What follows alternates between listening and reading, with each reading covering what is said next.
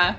And I'm Jenny. And this is Have You Heard of? It's the podcast where two best friends, us, finally hold each other accountable for all those pop culture recommendations we keep giving each other. This week it's my pick, uh, with possibly the tightest turnaround ever between release and discussion, because we're talking about the new movie Tick Tick Boom. Yeah, yeah, yeah, yeah. I didn't even know this thing was a thing until you're like, hey, watch this thing. And I was like, oh, that's why there was that photo of Justin McElroy and Sydnee McElroy had a thing with Lin-Manuel Miranda. This makes more Having sense a to me big now. night out. Very happy for them. But before we get started, I have a spotlight. Brilliant. And no, the spotlight is not that you may hear some ambient like rain sounds as we're recording because we're currently underwater in British Columbia. So there's that. But my spotlight this week is actually two things. I thought you were one really say really quick one. for a second. no, my umbrella sucks. Um no. I have like a really bad one that's small, but it's fine. And then I have like a golf umbrella that's great, but like way too big to just like use in public, you know? Um, first one is kind of a throwback to last week, last ti last episode, is I finally found the Lauv album. Physical media. Whoa, whoa, whoa, whoa. I went to the store and like again, I like asked like like six months ago, and they're like, "We'll call you when we get it in." And I was just around, and I looked, and it was one copy of it was there, and I was like, "They didn't call me, but hey, I'm here, and I'm just gonna grab it, and this is perfect." So I did, and I've been listening to it in my car nonstop, and it is very great. The main spotlight is um is something that Emma knows really well. Your face is like tell me more. Um, is the podcast Dungeons and Daddies? Oh, yeah, baby! oh man, it's so good. So this is a D&D podcast about four dads that have been transported into the forgotten realms on a search to find their children. Freddie Wong would be And- so proud of you right now. it is so nice. I've not done it. I'm about halfway through episode 33 so far. Okay. Um, but I've been making my way through it. Like I have not really stopped listening to it. Like anytime I have like going to work or during a break or just like doing dishes or anything, I like have it on. And it took me a little while to like get into the swing of things. Um, like with any like D&D podcast, it's you need to get a feel for the characters a little bit first. And for the players Yes. and what that means for the show. Exactly, exactly. And um, as a big like Taz fan, um, I was like, it takes a while to get used to like other people's gameplay, but um, after about like episode five, I was like, okay, because Emma has been recommending it to me for a while, and I like listened to the half of the first episode. I was like, okay, it's fine. And then I like, I was like, you know what, Jenny, like you have some time, you don't, you have a headache, you don't want to look at things, you just want to listen. Like, let's just start doing this. And I was like, oh no, like it's got to the point what it's like which is my favorite part about D&D is when you start to like fully care. Where it's still jokes, jokes, jokes, but then the story just turns and you care so deeply about all of them and about where the story is going. The character development and like the emotions not only that like the players but the characters. And like you get to follow like three dads ron glenn henry and darryl. They just like are trying their best. And it's such big dad energy. And it's so nice. And it's just like they're all so different and unique. But it's I we we've had discussions just off recording about it and how Like like friends off mics too, guys. yeah. In case you guys didn't know. Um they have really did a good job of playing how characters like and people in general like they have a specific facade when they first meet because they work close they're just their kids or in a, Yeah, the dads aren't friends when they meet, like when the show starts. and so like they're playing it as if like oh like we're with kind of new people we're dads have responsibility. And then eventually you're starting to slowly see like their barriers and this facade they put on fall away. So some characters start to snap at other ones or like you get a little bit of backstory or people become fully their own and not being like ashamed of who they are. And it's just a really good time. So if you'd like d&d podcast or you like storytelling and like some good jokes but also some good heartfelt stuff please listen to dungeons and daddies. It is great. It's just such a testament to the hosts as well because they are all really good friends in real life. Obviously, and like have worked together on many other projects. The fact that they can nail this dynamic of like characters getting to know each other when they are coming to the show with so much history is really incredible. Yeah.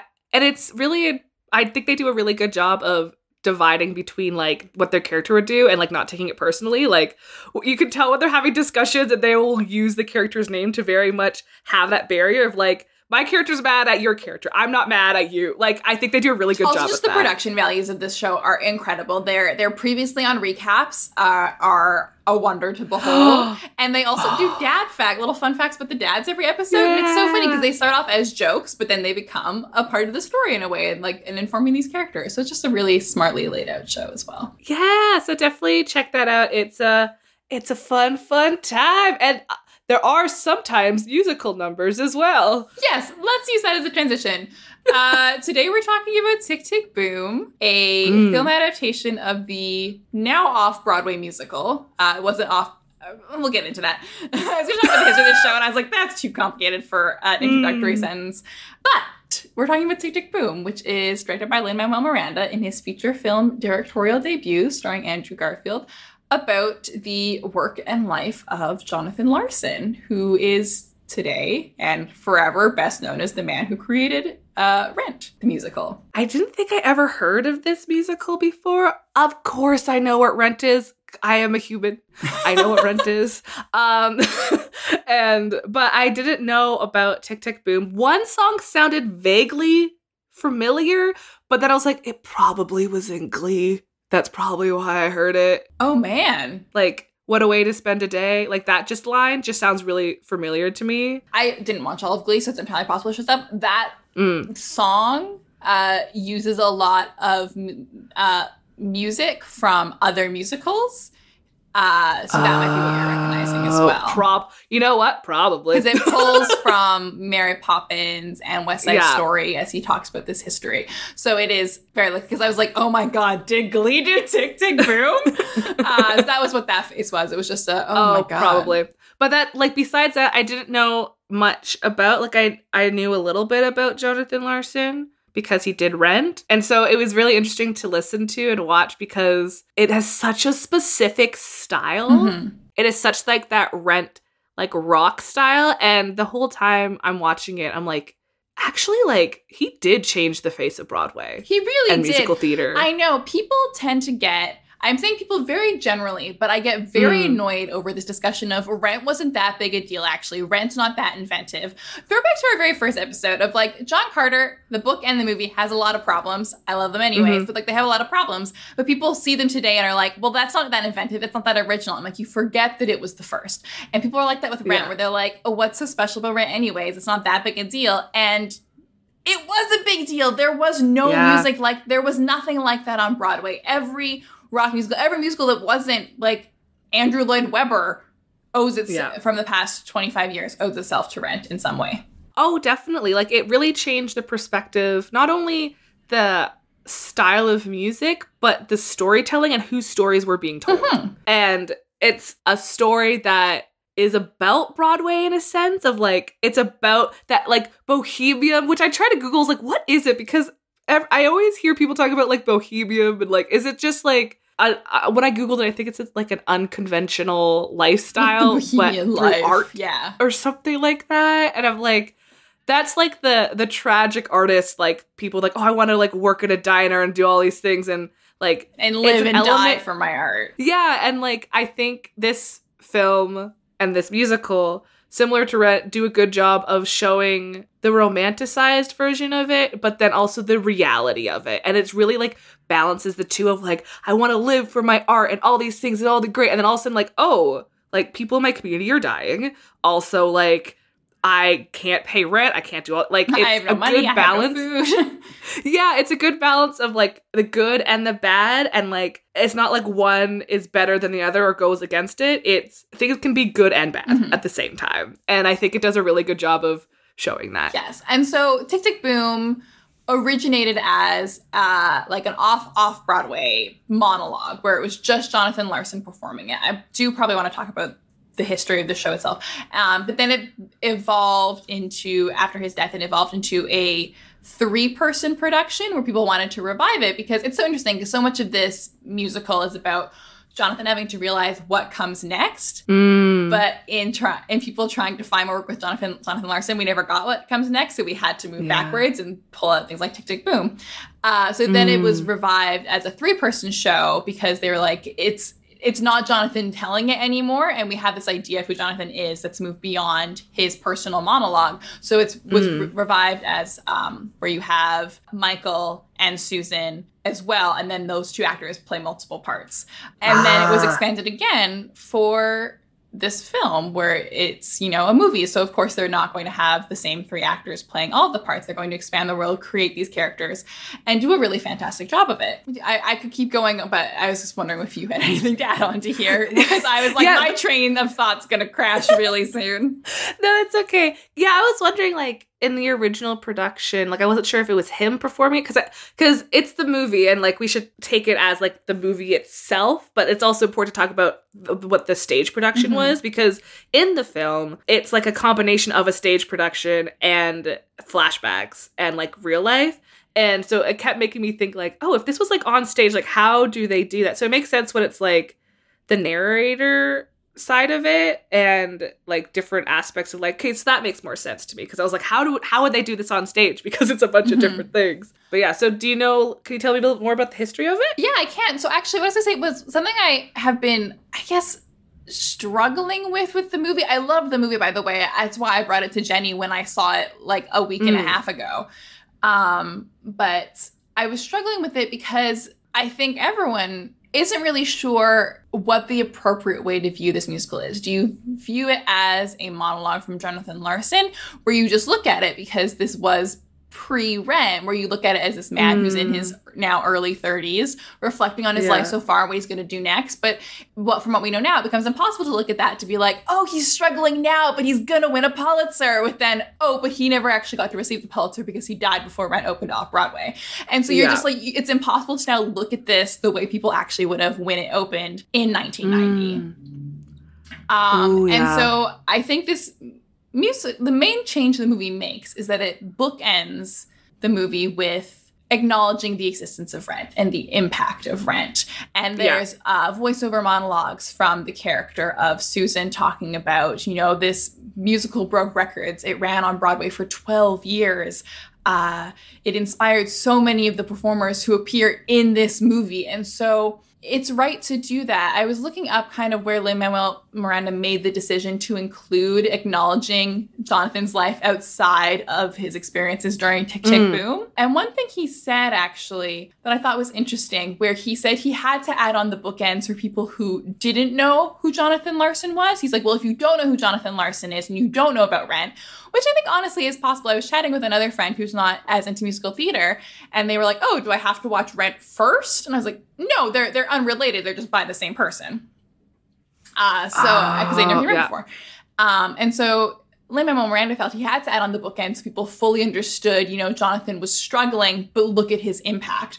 Where I think, if anything, I disagree because the bookend exists for people who do know who Jonathan Larson is. If you don't know who Jonathan Larson is, then you're looking at the story as Jonathan originally wanted to tell it. But when you are coming at it with this larger Mm. knowledge, it's this elephant in the room where you're like, you have to talk about it. That's true I feel like I'm just talking in circles, but it's so tricky to look at. I completely agree with you because it's it's similar to like any art of like depending on how you frame it or your intentions, like whoever receives it with whatever their prior knowledge is, it will be different for that person. Mm-hmm. You can't in a movie adaptation not recognize who that person is. Exactly. Because this movie wouldn't be made if he didn't make Rent. Exactly. exactly. That's the thing is that no one would care about Tick Tick Boom. Tick Tick Boom would have been completely forgotten if Jonathan Larson hadn't written Yeah. it. And I don't think that is a bad thing, but I also feel like it has another weight to it knowing that he did pass away. Mhm. That- and like this element of like oh like he's gonna he's getting there he's gonna do good and you're like you know what's gonna happen and you're like oh but i know like he's not gonna He's make not gonna know about it. yeah and it's like that tragic like van gogh thing of like they didn't even know Yeah. how like big their artistry went but when you see it as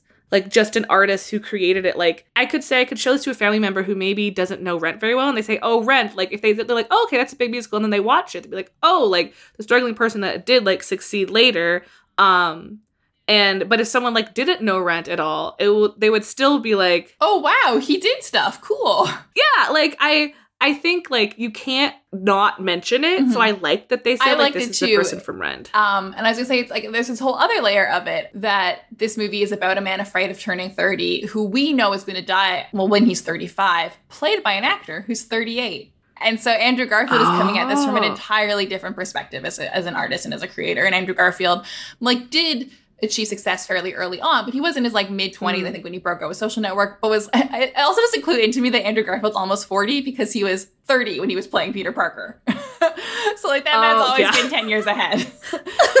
I yeah, that's the the irony of like the ages and stuff. Like when it first started and like the 30 song started, I was like, I didn't because the only 30 song I thought ever was the Bo Burnham 30 song. And I was like, now I have another song that I am allowed to blare into in like a year from now. Sorry that I feel like all of my picks from the past year have been about people being freaking out because they're getting older. Because I was like Romy and Michelle, Barb and Star. We never did an episode on it, but we definitely talked about Inside. I mean, hey, I picked a, a movie specifically called Dirty 30. Oh my god, see, I forgot about that. Oh, I knew there was another one. Oh yeah. yeah. Yeah. I, I didn't know Andrew Garfield sang.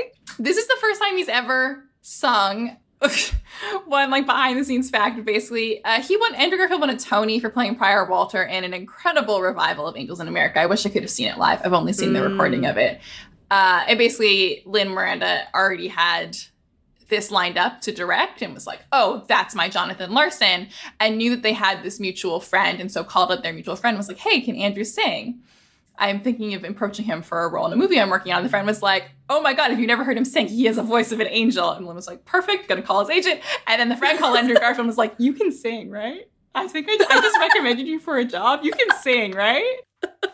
Oh, and Oh, man, I like, love a I good can support learn. yeah. He did such a good job. He's so wonderful. The week that we're recording this, he did a promotional appearance on, I believe, Stephen Colbert for this movie. Mm. Uh, this movie was delayed twice in production. Uh, the biggest change, they've been filming for about a week in March 2020. So, guess what happened there? Uh, but that yep. had actually already been previously delayed, where they were supposed to start production in uh, like fall and winter of 2019. And it ended up getting delayed, I think, in part because Andrew Garfield's mother passed away. Mm. And so he was talking ab- about his experience filming Tick Tick Boom and grief and just saying like he he had such an interesting well articulated perspective where he basically says he doesn't want to lose that grief because that grief is a reminder of all of the love he never got to express to his mother and he it's a Oh. reminder of all the love he did give to her and that they shared and i just i think andrew garfield always as a performer has been incredibly empathetic and thoughtful, even as Spider Man. And I think he really is such a good fit for Jonathan. And so I'm very happy that those stars lined up and that he can actually sing. Thank God. Because this movie wouldn't work. This movie wouldn't work if he could. No, no, no, no, no. Yeah, I was pleasantly surprised that I've never seen him like perform and stuff before. So when he started sing- like I knew it was a musical, but as soon as he started singing, I was like, "Hey, dude!" He's so physical too. He's got fantastic hair in this movie, but while he's singing, his face is like his eyes are dancing all over the place. He's got like these, thi- he's got an elastic face. It's like Donald O'Connor and Singing in the Rain, where he's just like smiling and frowning and twisting in all these different shapes, and his shoulders are moving, and he just is like such a like a connected performer. Where it's like I feel like all of his joints, every part of his body is on a hinge that he can just swing in any particular direction. and then his voice, Yeah,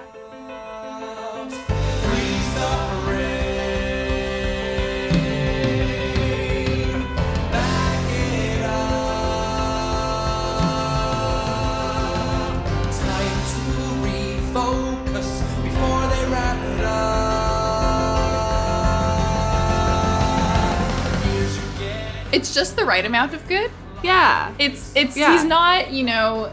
that's all I can think of. He's not a Josh Groban who has this, you know, beautifully honed instruments that he spent like half his life developing. It's just mm-hmm. someone who has a really strong voice and knows how to tell a story, and that his showmanship is as, as much a part of it as the physical ability. And I think that it really shines how his voice is not undermined at all because there's a lot of very big Broadway stars in this or just like singers in general. And I because being in like a film that has all these big stars and you're not like normally a singer, Mhm. I would feel so like anxious and be like, oh no, like it's not gonna be up to standard. But I think it really blends in really nice and it wasn't understated. I know. Uh, a shout out to Jonathan Larson, the real person, because there is a difference between Jonathan the person and Jonathan the character. They even say in the beginning of the movie, this is a real story, except for the part that Jonathan made up, which mm. I didn't really hmm. think about because I was like, oh, of course, like everyone makes things a little more dramatic. And then I was looking up the the historical inaccuracy section on Wikipedia, and mm. man changed a lot about his real life to make a better story. And people also criticize Rent by saying, oh, you know, Rent, like the story isn't strong, or like Roger spends the whole musical writing a number that's not even that good. I disagree. I actually love the song that Roger writes for Mimi. Whatever. uh, even if it's not as good as One Song Glory, whatever.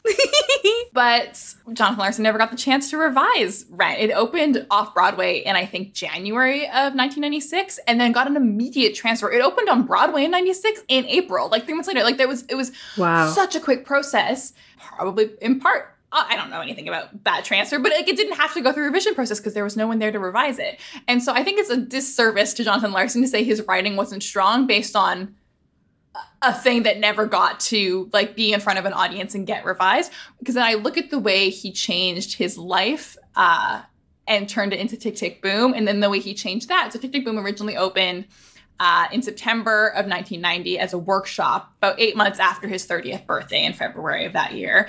Uh, and then op- and originally under the title Boho Days. Then opened again mm. later on, a couple years later in 1991, and then again in 92 and 93, which is the production that we see Jonathan perform in the movie. Mm. So like mm-hmm. Tick Tick Boom he wrote and edited over the course of four years and changed it wildly. All this to say, I think that's my favorite phrase. All this to say, there's a lot of parts about Jonathan's real life that he changed to make a better story. Uh, Tell me more. The character of Michael, who is Jonathan's yeah. best friend, uh, is based on his friend uh, Matt, who is still alive today. Uh, but Matt was never an artist. Matt was never an actor who dropped out to pursue big money in advertising. I did mm. laugh because his big money that gets him a really fancy apartment in New York City alone was high five figures. Not to say that high five figures isn't impressive, but I was like, can high five figures get you your own apartment in New York now? I think so. Oh, probably not. but yeah, so the the friend was never an artist. Uh, the Superbia workshop, like his big musical that's happening the same week as his 30th birthday, actually happened when he was 28 and then two years later, oh. this musical. Uh, his his relationship with Stephen Sondheim. Stephen Sondheim had been mentoring him since like 1987 at this point. Like Stephen Sondheim had already known him for years. So in the musical, it's this big deal about like Stephen Sondheim comes to see his show. Stephen Sondheim did yeah. go to see the workshop, but also already knew Jonathan at that point. Uh, him and his girlfriend never broke up. They definitely had a tumultuous off again, on again relationship, but they were still together when he was when he died. Like so, all these mm. things of like this, the end of this relationship, this watching a friend give up his passion, and is like that didn't happen. That makes a better story. Yeah, I think like it's really important that in the show his agent tells him like write what you know and then when you do like some things in your life can be very theatrical and be interesting to see but you do need to change it sometimes yeah. because realistic things are boring. There's a lot of nonsense yeah. in everybody's day that nobody needs to hear about. I will tell right? people like, about it anyways, but that's to Jenny on the phone. yeah. I mean, like, for example, like in Hamilton, when she's like, I my father has no sons, so I'm the only one. It's like, and then William and Wells like, no, he, he actually did have sons, but like at the time, like this is just what I wrote and it sounded good, so this is what it's gonna be. Like Also in Hamilton, there's the line to Martha Washington named a feral tomcat after him. That's true that's not true. That's a lie. that was made up. It's not true. and like, so it's not like people are going to come by and be like, this is not actually true. Cause it's anything that's like based off of a true story, there needs to be some elements of falsehood in it to make it stick into the audience's mind and also like it needs to have more conflict and stuff because that's just how things are formed and at least like North American media. Exactly. Like the original show, which I haven't seen because I wasn't alive when it premiered, uh, was Jonathan Larson being like, here's my experience, but it's also like this, here's what I want to do for musical theater. And this movie is very much a here's Jonathan's story as we are mythologizing it, and also here's a love letter to the impact because again like you look at what broadway has become not to say it's issue free but it's it's a love letter to the industry as a whole because jonathan loved musicals and so this movie mm. wants you to love musicals. And so this movie is trying to tell a story and tell a story. Yes. And it's also interesting to see how you can see similar threads of like, yeah, he did have a close friend who like moved his way up, so to speak. And like you see that in like the characters in Rent too. Like there, there's a very similar character that's like that who used to be their roommate and then moved up. I, I love seeing the parallels because it's like, oh, it's like a artist's trademark Mm-hmm. kind of like oh this is like how this is the types of characters they have in their musicals or this is like their tropes they're really good at writing but because it's also he had some experience with that And it makes me feel well. incredibly mournful that again that we did lose Jonathan Larson so early because Mm. who knows what he might have done afterwards of this huge success because that's an entirely new kind of pressure. You're not trying to break it, but you're trying to keep like break out. You're trying to keep what you have and keep this Mhm. attention. And so, but I think like everything that Jonathan Larson would have gone through with Rent on Broadway would have also made fantastic material for him to interpret and use as inspiration. Yeah. We haven't actually talked about what the plot of this musical is, like succinctly. kind of So the plot kind of this yeah. movie, musical, musical movie, is uh, Mm. Jonathan Larson, as played by Andrew Garfield, is performing a show that he has written about his own life, and so the movie bounces back and forth between him performing this show to his friends and the audience, and the events as he lived them in quotes, because as we just said, a bunch of it's made up. And basically, he's about to turn thirty, Yeah. and he hears the clock ticking, and he feels like he is running out of time huh, wow. Wonder why Lin Manuel Miranda was interested in pursuing this project. Because that's not a recurring Oh theme in his work at all. oh my god i didn't even think of that yeah it's so true Uh, Lin Manuel Oh Miranda God. also performed the role of Jonathan off Broadway in 2014, like the same year that, Oh. like in the in the year before Hamilton, he performed with uh, Karen Olivo uh, and Leslie Odom Jr. in Tick Tick Boom. Anyway, so like, yeah, it's a whole meditation on I'm turning 30. At what point do my do I have to give away my passions? Do I ever have to? How do I balance Mm. life? How do I balance mm-hmm. creating and all of these different things. And so it's all set roughly, the contents of the musical within the movie are all set over a week before his 30th birthday as he's about to perform a workshop or direct a workshop of this other musical he's been writing and like everything is going wrong. He's decided to quit his job but he has no money and they're going to cut off his power and his girlfriend wants to move out of New York and get another a, a more secure job and his friend is going through all these things and there's just so much happening Yeah. and he is ignoring all of it for the sake of working on this show and so it's like at what point do you sacrifice not just comfort for your art but your life for your Mm. art and not i'm talking about like like literally your life but like he's cut off everything else that could bring him joy for the sake of writing this show And I think that there's also a common thread of like when he's at work and he's like, I'd rather not be here. Like time is like is actually it's a constant. Like it continues happening as much as it's frustrating and we've made it up, but it also no like time does pass. Mhm. Um and he discusses how like I want to be somewhere but I can't because I'm right here and like oh I get that. When it's like I really I need to go and talk to my friend. I need to do this thing. I should work on my show, but here I am at work because I have to be here. me every day at work i love my job but sometimes i'm like i need to be doing other things right? And then so you feel guilty for being at work and not doing your like what you want to do or the things that your your values and your priorities are. And then there's also that I feel guilty when I'm not at work because I should be at work so I can make money to do the things that I want to do. then you and feel it's guilty like you for can't relaxing because you're not working, you're not earning money, but you're not pursuing your goals. So why are you just sitting on the couch watching Sunday in the Park with George? Why aren't you sitting on the couch watching Sunday with the park in the Park with George? Everyone Yeah. should do that at least once in their life. It's a fantastic musical. It's a fantastic production. Thank you, PBS. I've never seen it. That's okay. I wouldn't have if I hadn't taken a musical theater class in school. that, that is fair. That is fair. I have the advantage of doing that, which converted me. there's a thread that goes on like you said they kind of they he changed it from his real life of how like his friend was an artist and he was like a cop out to get like this like getting a bunch of money and doing all these things and i think that no matter what side of the story you're on for things everyone the other person always seems like a villain and i feel like humanity needs to get away from that because someone is not a cop out if they find something that makes them feel comfortable and like gives them the lifestyle that they want and they're like oh but you quit on your art. It's like well maybe they're just doing this right now. Comfort is not a small desire. Comfort is not a small thing to admit you want either. exactly. And how much thought and process it took for that person to do that is incredible. And like just down mining them for that doesn't help. Because to judge michael for giving up his artistic pursuits for comfort is to say well jonathan is just the inverse. Jonathan lives yeah. in a freezing cold apartment where the shower's in the kitchen. Like it's like you can't have this level of su- superiority on either side. And everyone in this musical is so bad about communicating. That's not really what we were talking about but i need to give it like just yeah. to take a moment to be like everyone in this musical is so bad at communicating. Jonathan obviously like he's so myopic. I really hope I'm using that word correctly. He's so focused on his goal. He is ignoring everyone else in his life.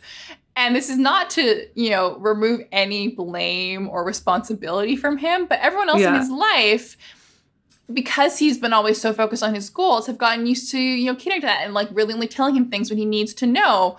But it means that he hears a thing once and is like, okay, I'll deal with that later. And they're like, actually, no, it needs to be dealt with now. So it's like his his girlfriend yeah. saying, oh, I heard about this job I might apply on. And then 20 minutes later, being like, actually, I already got it and I need to decide in the next three days. And he is not being a good partner in not listening to her anxieties or like having mm. sitting down having a discussion with it, but it's also just like, oh my god, both of you need to just be shaken a little bit because you can't drop that on someone. I think the the person who communicated the best was in the beginning of the movie when they were talking to Michael about how he got this job, and one of their friends is like, "Oh my god, I am so like happy and jealous for you, like about this that you got this," and I was like, you know what? People need to own that you can be both. You can, you can be, be happy and proud about someone and also be jealous, and you should be able to vocalize that. And whoever's hearing that should be able to take that on and understand that and not be like, hey, you're just jealous of me yeah, yeah, that's a feeling, a thought, an emotion that's valid. Exactly. Like, but you can have both, and he's communicating it so that person knows. And I'm like, hell yeah, man! I don't see for the rest of the film, but yes, yes, correct. Speak truth. I know. Because then you also have Michael who's saying, "Hey, Jonathan, I know you're really busy, but let me take you up for lunch for your birthday, and also I need to tell you this very serious news about myself." In the movie, it's an HIV yeah. diagnosis, and so Jonathan yeah. is saying, "Oh, cool, birthday dinner. Uh, yeah, let's do that next week." And the friend is mad because he's like, "Well, I need to talk to you now," but the friend doesn't. Art- Michael does not articulate why he needs to talk now until they're having an argument, which again is not a criticism because I totally understand the feeling like you need to couch uh, bad news in good news and have it be like perfectly yeah. delivered. So I don't blame anyone in Jonathan's life or Jonathan for like waiting for that perfect moment to say something, but that perfect moment never yeah. comes. And so all of them are dealing with their ticking clocks. So Susan needs to make this decision. Michael doesn't know what his future holds. Like Carolyn and Freddie are all also artists working at a diner. Like every the story is about Jonathan's clock, but everyone is going through it. Yeah, and I there's the line when Michael like tells Jonathan he's like I am HIV positive and he's like why didn't you tell me? And then there's like this pause and a look and he's like you you tried. You tried to and tell it's like, me. Oh, yeah. Oh my heart. And ah. I think the, the, movie does such a good job of like letting Jonathan hold the accountability. Because I was like, I'm explaining away, like, oh, well, here's why he didn't. But it doesn't change the fact that he was extremely closed off and he was not listening. Like communication has to go both ways. If you want, if you crave open communication, you have to be open to it. Yeah. Period. like you need to be available for that. And if you're not, then you can't get upset when people don't tell you stuff because you're not available. Mm-hmm. Right. And yeah, that line was just like, oh, my heart. Oh God. it's so true. I did cry during this film at the part where after like Jonathan has this moment in the park and he sings a song, he's like, ah, and then he goes back to Michael's place and he's just like drenched because it's been raining and he looks sad. And then they just look at him and he's like, starts just rambling, being like, I like, I, whatever happens, like, I just know that I'm here for you. And like, I talk to the support group and then again, we can do this. And he's just rambling. He's like, you look like shit. he's like, so I know. and then they just hug, and I just started openly. I had to pause the movie. I could not stop crying. I saw this movie in theaters the first time. There was no time to pause. You just had to experience it. You, I couldn't get off the train. It was me and the lady two seats down, both like. Eh, when you say something that's like so like personal and like so like heart wrenchingly like sad and out of your control and you like tell people you trust like that takes a lot of effort to do. And then like but for you the person saying it like you probably thought about it like how, like you we said he was like i want to tell you for like he he's been living with it.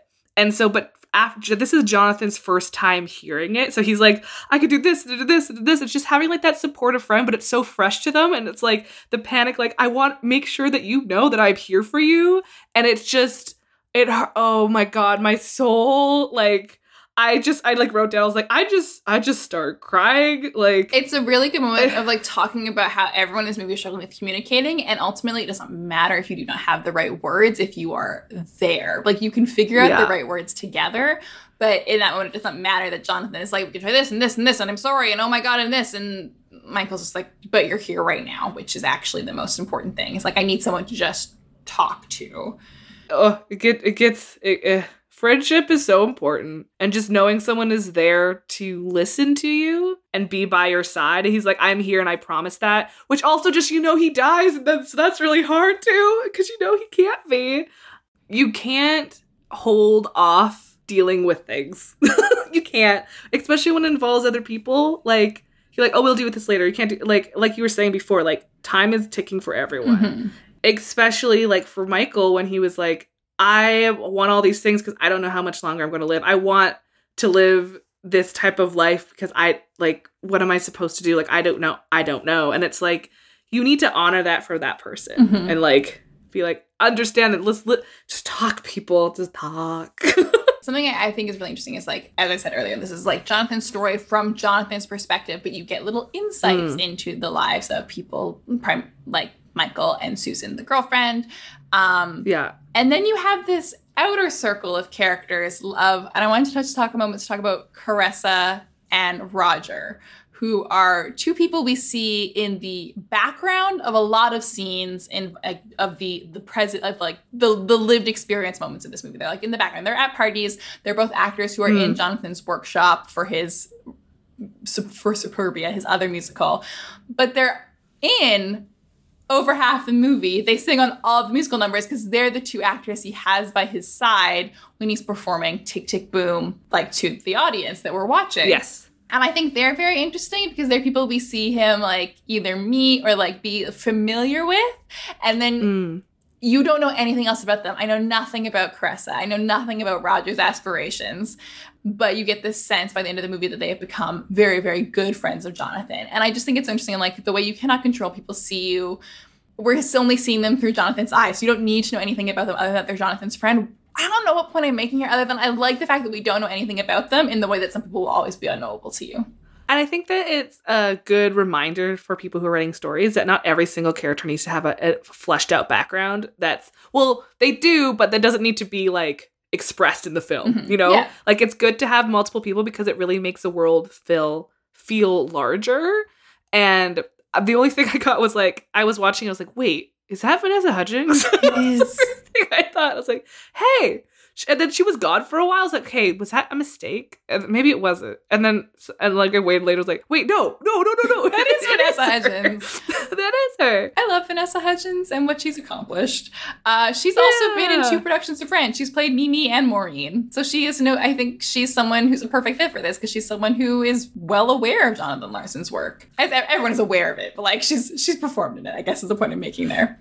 Yeah. This episode will be so easy to pick what audio clips we want to drop in, but we haven't actually really talked about any of the songs. So, do you want to give a moment to talk about any of the songs when they place in the musical? I know one we'll, we'll want to get into for other reasons as well.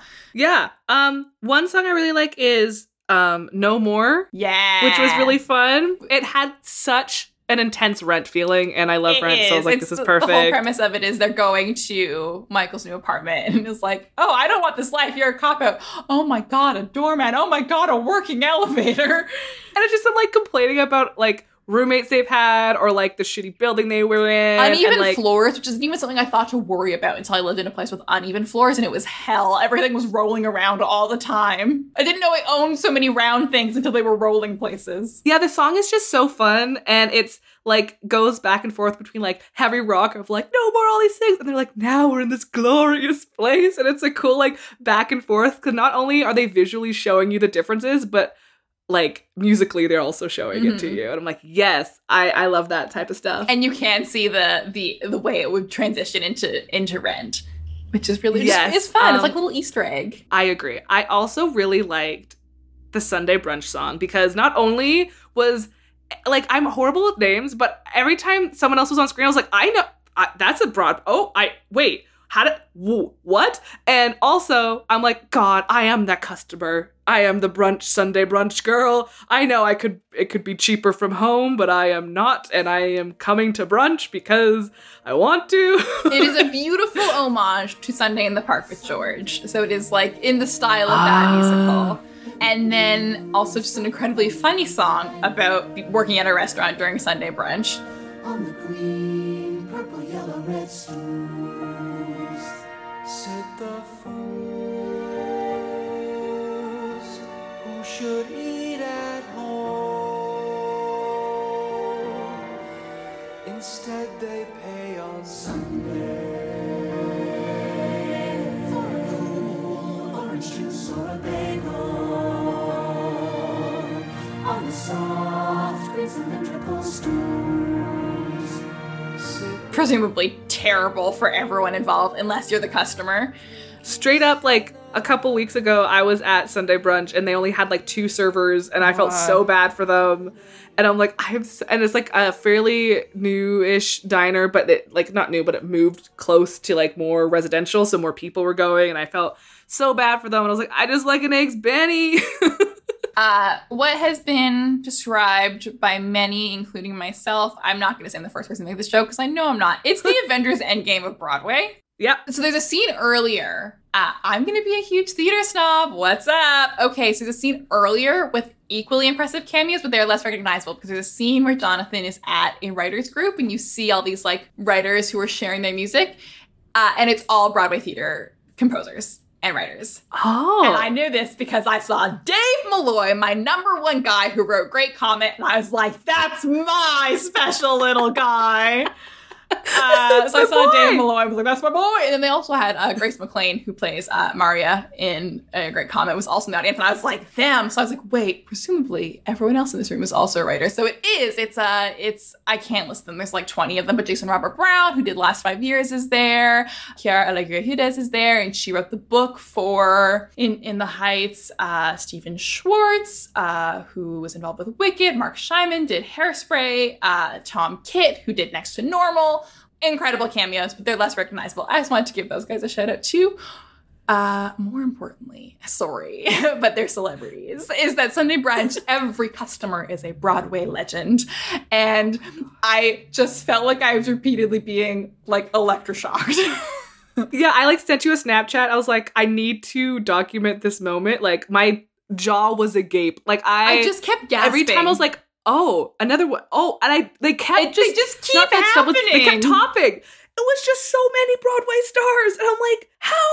What? And like, like from all eras of Broadway. Yeah, and I didn't realize originally that like Lin Manuel directed it because apparently I wasn't paying attention to the credits at the beginning. I only realized at the end what it said. I was like, oh, he got sway with people. yeah, that's the thing. It's like this is a love letter to not just Jonathan Larson but musical theater as a whole because it's like Lin using his his position in the theater world to mm. bring all these people in, but it's all people who care about Jonathan Larson and just care about Broadway and care about Sondheim, uh, yeah. and like, who with a great love who want to be part of this thing and want to collaborate and just appear to be like, I was there, I was here. Uh, that makes sense when you said it's like an homage to that film mm-hmm. or that musical because and all of a sudden the the diner is a set yeah. and it changes and that song was just really fun.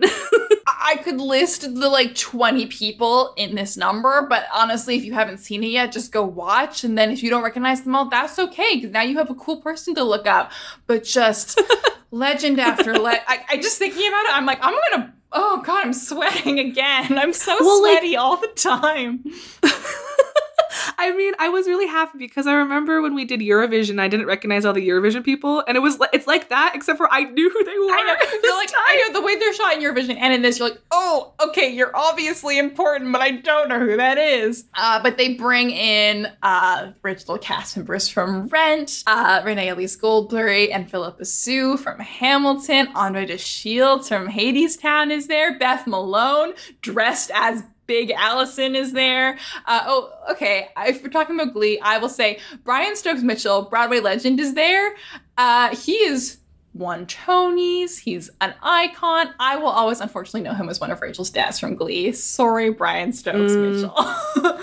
Chita Rivera was there. Oh, Bernadette Peters is there who is the lead Yeah. actress in Sunday in the Park with George. And so ah, she appears. I love her. Like Patti LuPone instills a fear in me, unlike any other human being on this earth. Bernadette Peters is that same level of icon, and I just. I mean, she'd probably also be very intimidating if I ever met her, but I see her and I just think of love. Uh, and Andrew Garfield looks at her with these big, beautiful cow eyes. And I'm like, that's how I would also look at Bernadette Peters if I ever saw her. Yeah, it's such like a shock to the face of like it takes you out of the film, but like that's what they're doing because they're making that moment like it's on stage. Yeah. So it's like it takes you out, but it's purposeful. It is definitely it's- the most talked about scene from this movie. And again, I feel kind of bad because Ah. I'm like, you're. It's so fun to talk about all the cameos. This is the thing where like I need somebody to watch so I can talk about all the cameos. And I'm like, oh, but I want to talk about the actual content of the musical as well. Sorry. yeah. Uh, but it is incredible. And there's so many other cameos sprinkled out throughout this entire movie in bit parts. Uh, like people are showing up in the focus group and in the audience of of Tick Tick Boom and just like all around cameos, cameos, cameos. Cameo, cameo, cameo. One cameo I really Um, liked that I didn't recognize the person because how would I have? But you have a flashback scene where you have Jonathan talking about how him and his friend Michael were in high school plays in high school together, and you Mm. see like a drama teacher give them flowers. That's Lin Manuel Miranda's high school drama teacher, and I think that's nice.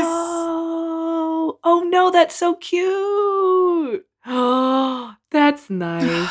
I like that. I have a couple more things. Focus up, focus up. Focus, focus. Okay. So there's a scene when like he's swimming and then all of a sudden like the lanes become sheets of music. I just wrote down that's neat. I thought it looked cool. I It's liked really pretty. I saw it in the in the trailer, and so he's swimming earlier in the movie, and I was like, "Oh, is this the big moment where they become sheet music?" And then I was like, "Oh, wait, no, they're saving that for a big moment at the end," and they are, and it's beautiful. I didn't watch the trailer at all, so I had no idea it was going to happen. So I was very excited. It's a lovely visual. Another line, so he's trying to write this main song for the female in the production. There's so many meta layers of shows happening in this show. Yeah, the show, the production show. I apologize, but it's unavoidable. And like I like I thought the song was fine, but there was one specific line that really got me is the characters talking about like how they're trying to speak up and like talk to the person and find their voice. And then there's a line, but you turned off the volume just when I began to sing. And oh, that stab to the heart. And I'm like, that is such an interesting line because it's very much of that like getting up that courage to finally speak about something and be like hey like and it's not even about to speak. It's when i'm about to sing. I'm i'm about to like it's more than talking you know? And so but the whole idea of like you didn't even turn it down you just cut it off completely and i think that really shows like the whole arc of the film of how jonathan just kept it's not, not, communication talking. because he does. He, the whole song is called "Come to Your Senses," and he hasn't at this point in the musical. He's had the breakthrough enough No. to write the song, but he's still very much, fo- much focused on himself and how he can use this revelation to be something he can make for his show.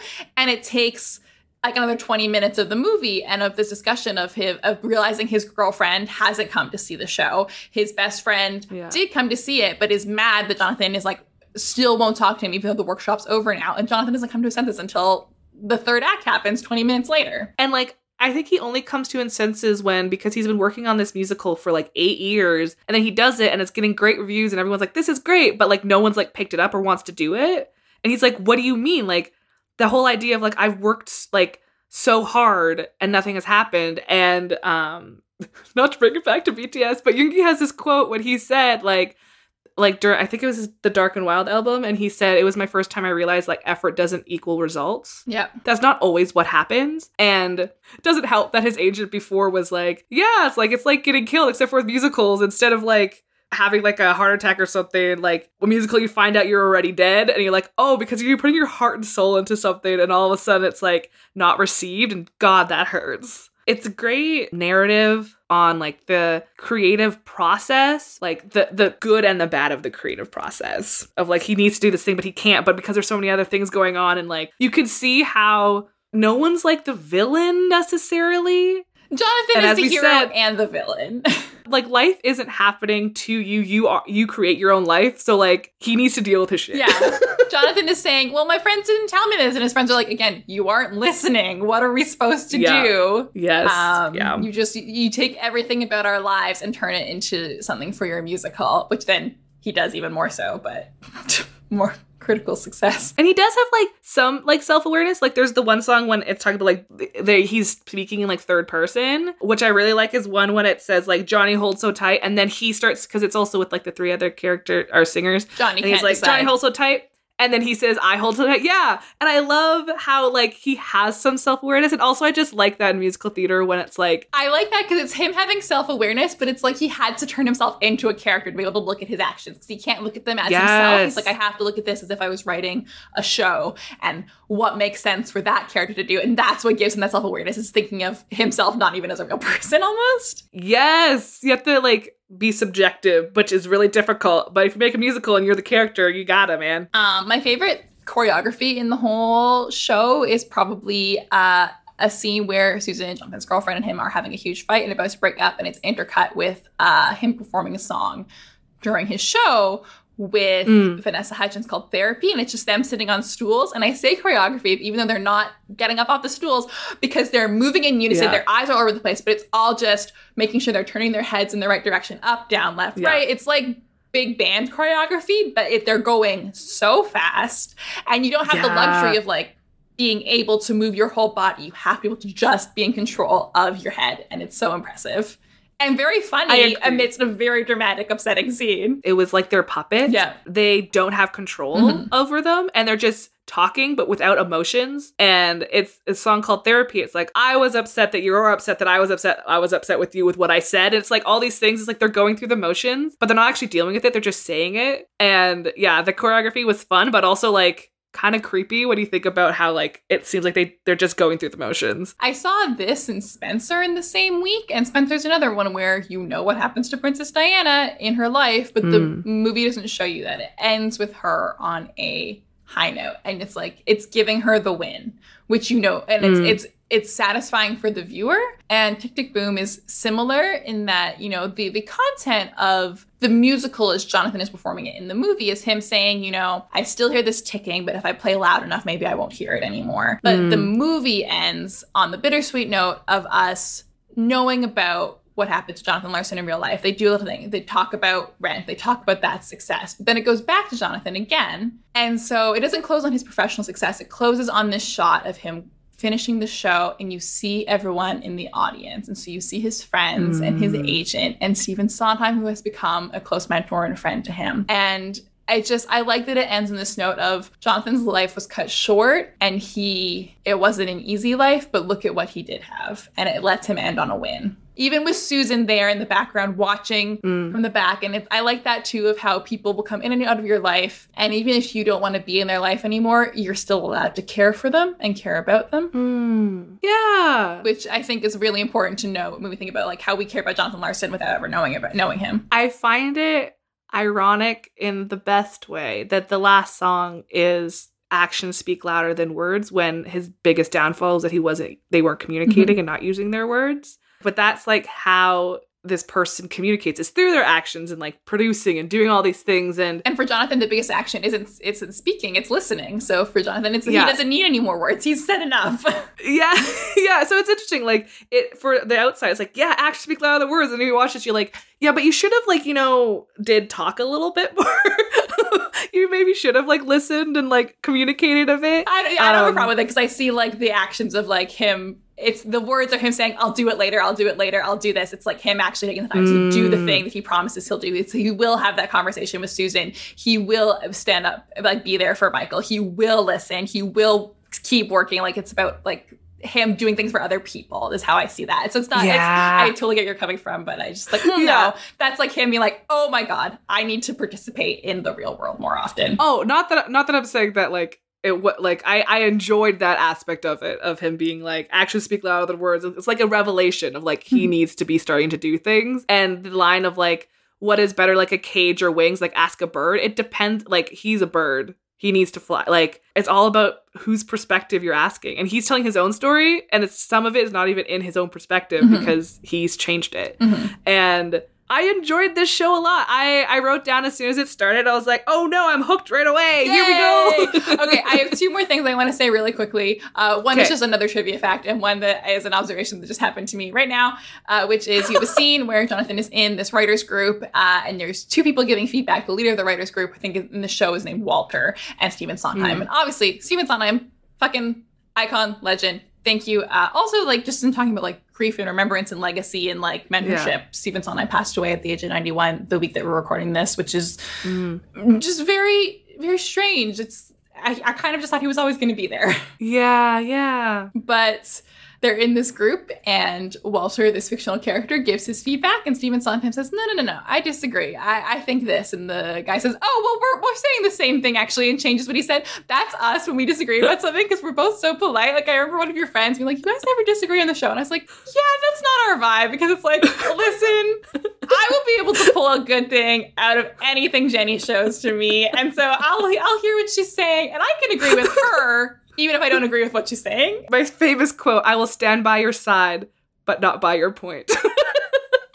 true. Like I, we may disagree, but I will still stand by your side for what you're saying because you're saying it, but not necessarily what you're saying. But I'll stand by your side. I know. Our, our like first attempt at recording an episode was three hours long, and it was both of us being furious because I didn't like Sherman Hanson and Jenny didn't like Great Comet, but we didn't want to make the other one displeased. So we're just like, well, actually, I don't know. Well, then I agree, but yeah, um, we made it work we made it work. Uh, and then also just uh, a cameo I wasn't even aware of until this week because I think Lin didn't speak about it until this week, uh, which is that Bradley Whitford, noted Emmy winner, TV guy, West Wing, Handmaid's Tale, he's done stuff, a lot of stuff. Yeah. Bradley Whitford plays Stephen Sondheim in this movie, and the movie, uh, towards the end, he leaves a voicemail for Jonathan saying, you know, good stuff, would love to meet with you mm-hmm. and talk more. Uh, and Lin-Manuel Miranda showed Stephen Sondheim the film and the script and was like, here's how I portray you. And Stephen Sondheim basically was like, this is very kind. Thank you for putting me in a very nice light. Uh, mm. But the, hmm. the, voicemail's too nice. The voicemail's not something, I don't remember what I said, but that's too nice. That's not what I would have said. Mm. Uh, can I rewrite it? And then my mom Miranda was like, I mean, you're Stephen Sondheim. Yeah, sure, totally. You can rewrite my movie. Uh, yeah. So he rewrites the voicemail. But Bradley Whitford, a very busy actor, wasn't available to re record it. So Stephen Sondheim did it. He's like, I'll do it myself. So that's actually Stephen Sondheim's voice. Whoa. John, Steve Sondheim here. Rosa gave me this number. I hope it's okay to call you. I didn't get a chance to speak with you after the reading, but I just wanted to say it was really good. Congratulations. I'd love to get together and talk to you about it if you have any interest. No pressure. The main thing, though, is that it's first rate work and has a future. And so do you. I'll call you later with some thoughts if that's okay. Meanwhile, be proud. Just the fact that like Stephen Sondheim, one of the last things he ever did was do this incredibly kind like gesture to artists ever. Don't give up. You you have value. Is just like, yeah. Oh my god. Oh, incredible. That's super special. Uh, yeah. And so I really love this musical and the love that it has for Jonathan and mm. for theater and for whatever comes next. I guess that's all I have to say about Tick Tick Boom, but uh it's it's a good time and it's on Netflix. So truly watch it from the comfort of your own home and have a very nice time. Yes, do it. Just take 2 hours out of your day, watch a film, good times.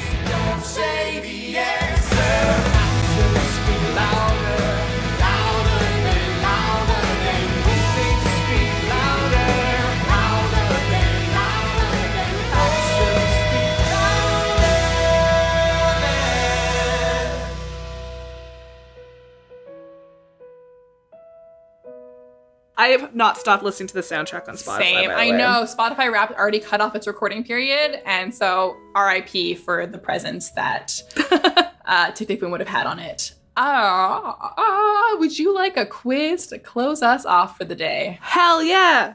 I was originally going to do a quiz about the cameos, and I was like, Emma, that's impossible because you're going to talk about them before then. So like, there's no point. I'm being- so glad you didn't because I'm so bad with names. I know, and I was like, also, yeah, there's too many names. I was going to say like, how many? I, I don't even know. I didn't write the quiz. So I was like, we're going to talk about it, and that's just too complicated because there's again so many cameos and so many layers to every cameo of like, well, this person was in Rent, but she also did this with Lin Miranda, and then they also Mm. did this.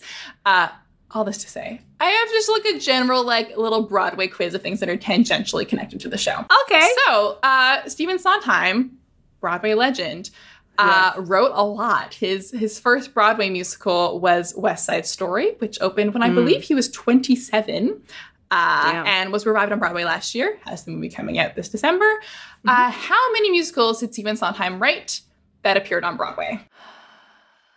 10? 16. I was almost going to say 17. I was like, Jenny, just say 10. Damn it. 16 over the course of like God. 50 years. Pretty impressive. Fair. Oh, so how many Broadway productions of Stephen Sondheim's have been? By that I mean, so he had 16 shows that opened on Broadway, including revivals. How many shows has he had on Oh. Broadway? If I got this number wrong, don't at me. I was like rigorously researching and counting things. I'm pretty sure I'm right. So obviously it's more than 16 because it would include that number at least. Um, so let's say 50. Okay, now I just got so scared that my math is wrong again, so we're gonna add them all again because I just got so paranoid. Hold on. Sorry for this break. I just don't trust my own math skills ever in my life, which totally is fair if you realize that one time uh, I subtracted four from 10 and got it wrong. What? Why are you working in the negatives? Are you all right?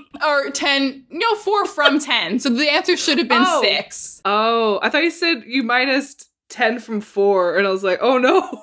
Okay, no, I was right. We were fine. Um, so there, the correct answer is not 50. It is 38. oh. Oh. Do you want to guess which one has been the most revived? West Side Story? West Side Story, which I said, including the original production, been on Broadway six times. But then I got Damn. paranoid because I was like, uh, if ever all of them were twice and West Side Story is six, I was like, surely that should be higher. But a lot of them have actually only been on Broadway once. Mm. If you wanted to be really picky, I guess you could say 38 and a half because Sunday in the Park with George was revived three times and then also had a, or revived twice, but then also they did a concert on Broadway. And I was like, does a concert count as a Nah, full revival? So I gave it a half point. No. Um, Okay. Yeah, lots of his shows have uh, uh, done significantly more on off Broadway, Mm. unsurprisingly. He, he's a legend. Okay, that question took so long. So let's this. Rent won Best Original Musical at the 50th Tony Awards in 1996. It was nominated alongside three other musicals that I have never heard of. Oh no. Sorry to everything else that season. I'm going to give you four titles. Three of them were the, no- the nominees that lost to Rent. One of them is made up. Which one do you think is a fake musical? Oh, okay. Bring in the Noise, Bring in the Funk, Sunset and Vine, Chronicle of a Death Foretold, or Swinging on a Star. The Chronicle one. That is a real musical. Don't know what it's about. Didn't look it Oh. up. Bring in the Noise, Bring in the Funk, Sunset and Vine, or Swinging on a Star. Swinging on a Star? That is also a real musical. oh god, 50-50 chance. Bring into Um, Noise, Bring in the Funk, or Sunset and Vine. Bring in the noise, bring in the fun. That is also a real musical. the fake one was Sunset and Vine, which is a real hey, intersection hey, in LA. wait. But Does everyone want to hear this? That's a swing and a miss from Jenny. God damn it. I was like, bring in the, like, they all sounded good, but the Sunset and Vine just sounded like it was a thing. it is a thing. It's a real intersection in LA. Oh, oh my God. We need to move on. No. Anyways, okay. Uh, that being said, I do need to look up what all three of those other musicals are about because they all have fantastic names. yes. So my last question for you is uh, Vanessa Hudgens. I would say, aside from Zac Efron, is like the most successful uh, High School Musical alumni, and she wasn't for a while, but she's really like made a comeback in I musicals. concur. I love her. Um, I actually know nothing about her life, so like I'm saying I love her based entirely on her performances. but she made her Broadway musical debut in 2015 in the musical Gigi, and she performed uh, for it at the Tonys. Uh, Yes. Which High School Musical cast member introduced her performance at the Tony Awards? Was it Zac Efron, Corbin Bleu, or Ashley Tisdale? Corbin Bleu? Ashley Tisdale, Sharpay Evans' worst nightmare of having to introduce Oh. Gabriella Montez at the Tony Awards. oh my I think. god! I knew it wasn't Zac Efron for sure. Oh my, that's hilarious. The layers on I that. know. That is Corbin Bleu Brilliant. did star uh, on Broadway actually as Usnavi in In the Heights, though, so he's got a, a Lin connection as well. Oh, layers on layers, it's all connected. Those Oh, are my three. yeah. Oh, wait, actually, I have one more question for you. That's a lie. I did four just for fun.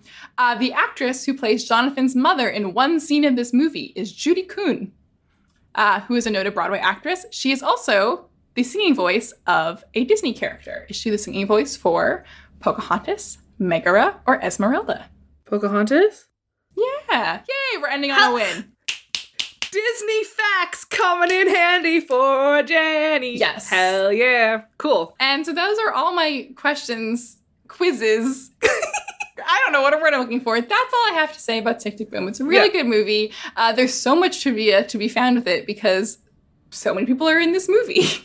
Yeah. and it's a really good time. So check it out. yeah. Do you want to do your spiel? I will. So thank you so much for listening. Uh, you can find us on Twitter or Tumblr at Hi Ho Podcast. You can also email us at hihopodcast at gmail.com. Uh, as you know, if you listen to this or any other podcast, we always appreciate it if you rate, review, subscribe on Apple Podcasts or the podcast app of your choice. And we'd also like to give a special shout out to DJ, Jenny's friend, who's editing our episodes and being a really outstanding dude all around. Thank you so Hell much, DJ. yeah. Thank you. Do you want to talk about his channel or anything? Do we should, DJ next time? If you ever do this again, you don't have to. It's an obligation. Do you want us to promo something? I don't know. Uh, Thanks, DJ. So yeah, so DJ edited uh, last week's episode and this week's episode, and I am internally and um always thankful. Thanks, Honestly, girl. what's the other word?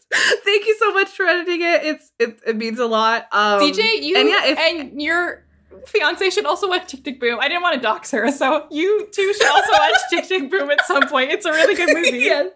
I think both of you would really like it. And if you want to follow some more of DJ's stuff, um, there's actually a link that you can follow to see a bunch of his um, media that he does. So if you go to linktree forward slash rainproof media, you can find that. So L I N K T R dot E E forward slash rainproof media. And there'll be all the links there to find like rainproof gaming, rainproof media, like bunch of cool stuff there that he does with his friend Darren Very talented. they they often stream on Sundays. Have a lovely Sundays. It's great. You can watch it and it's delightful, high quality, good goofs, fun times. I highly recommend. And also thank you again, DJ. Is very Thank you. um, and as for everyone else watching as well, um, I hope that you like what you like because your opinion is valid. as long as it's the same as mine and Jonathan's.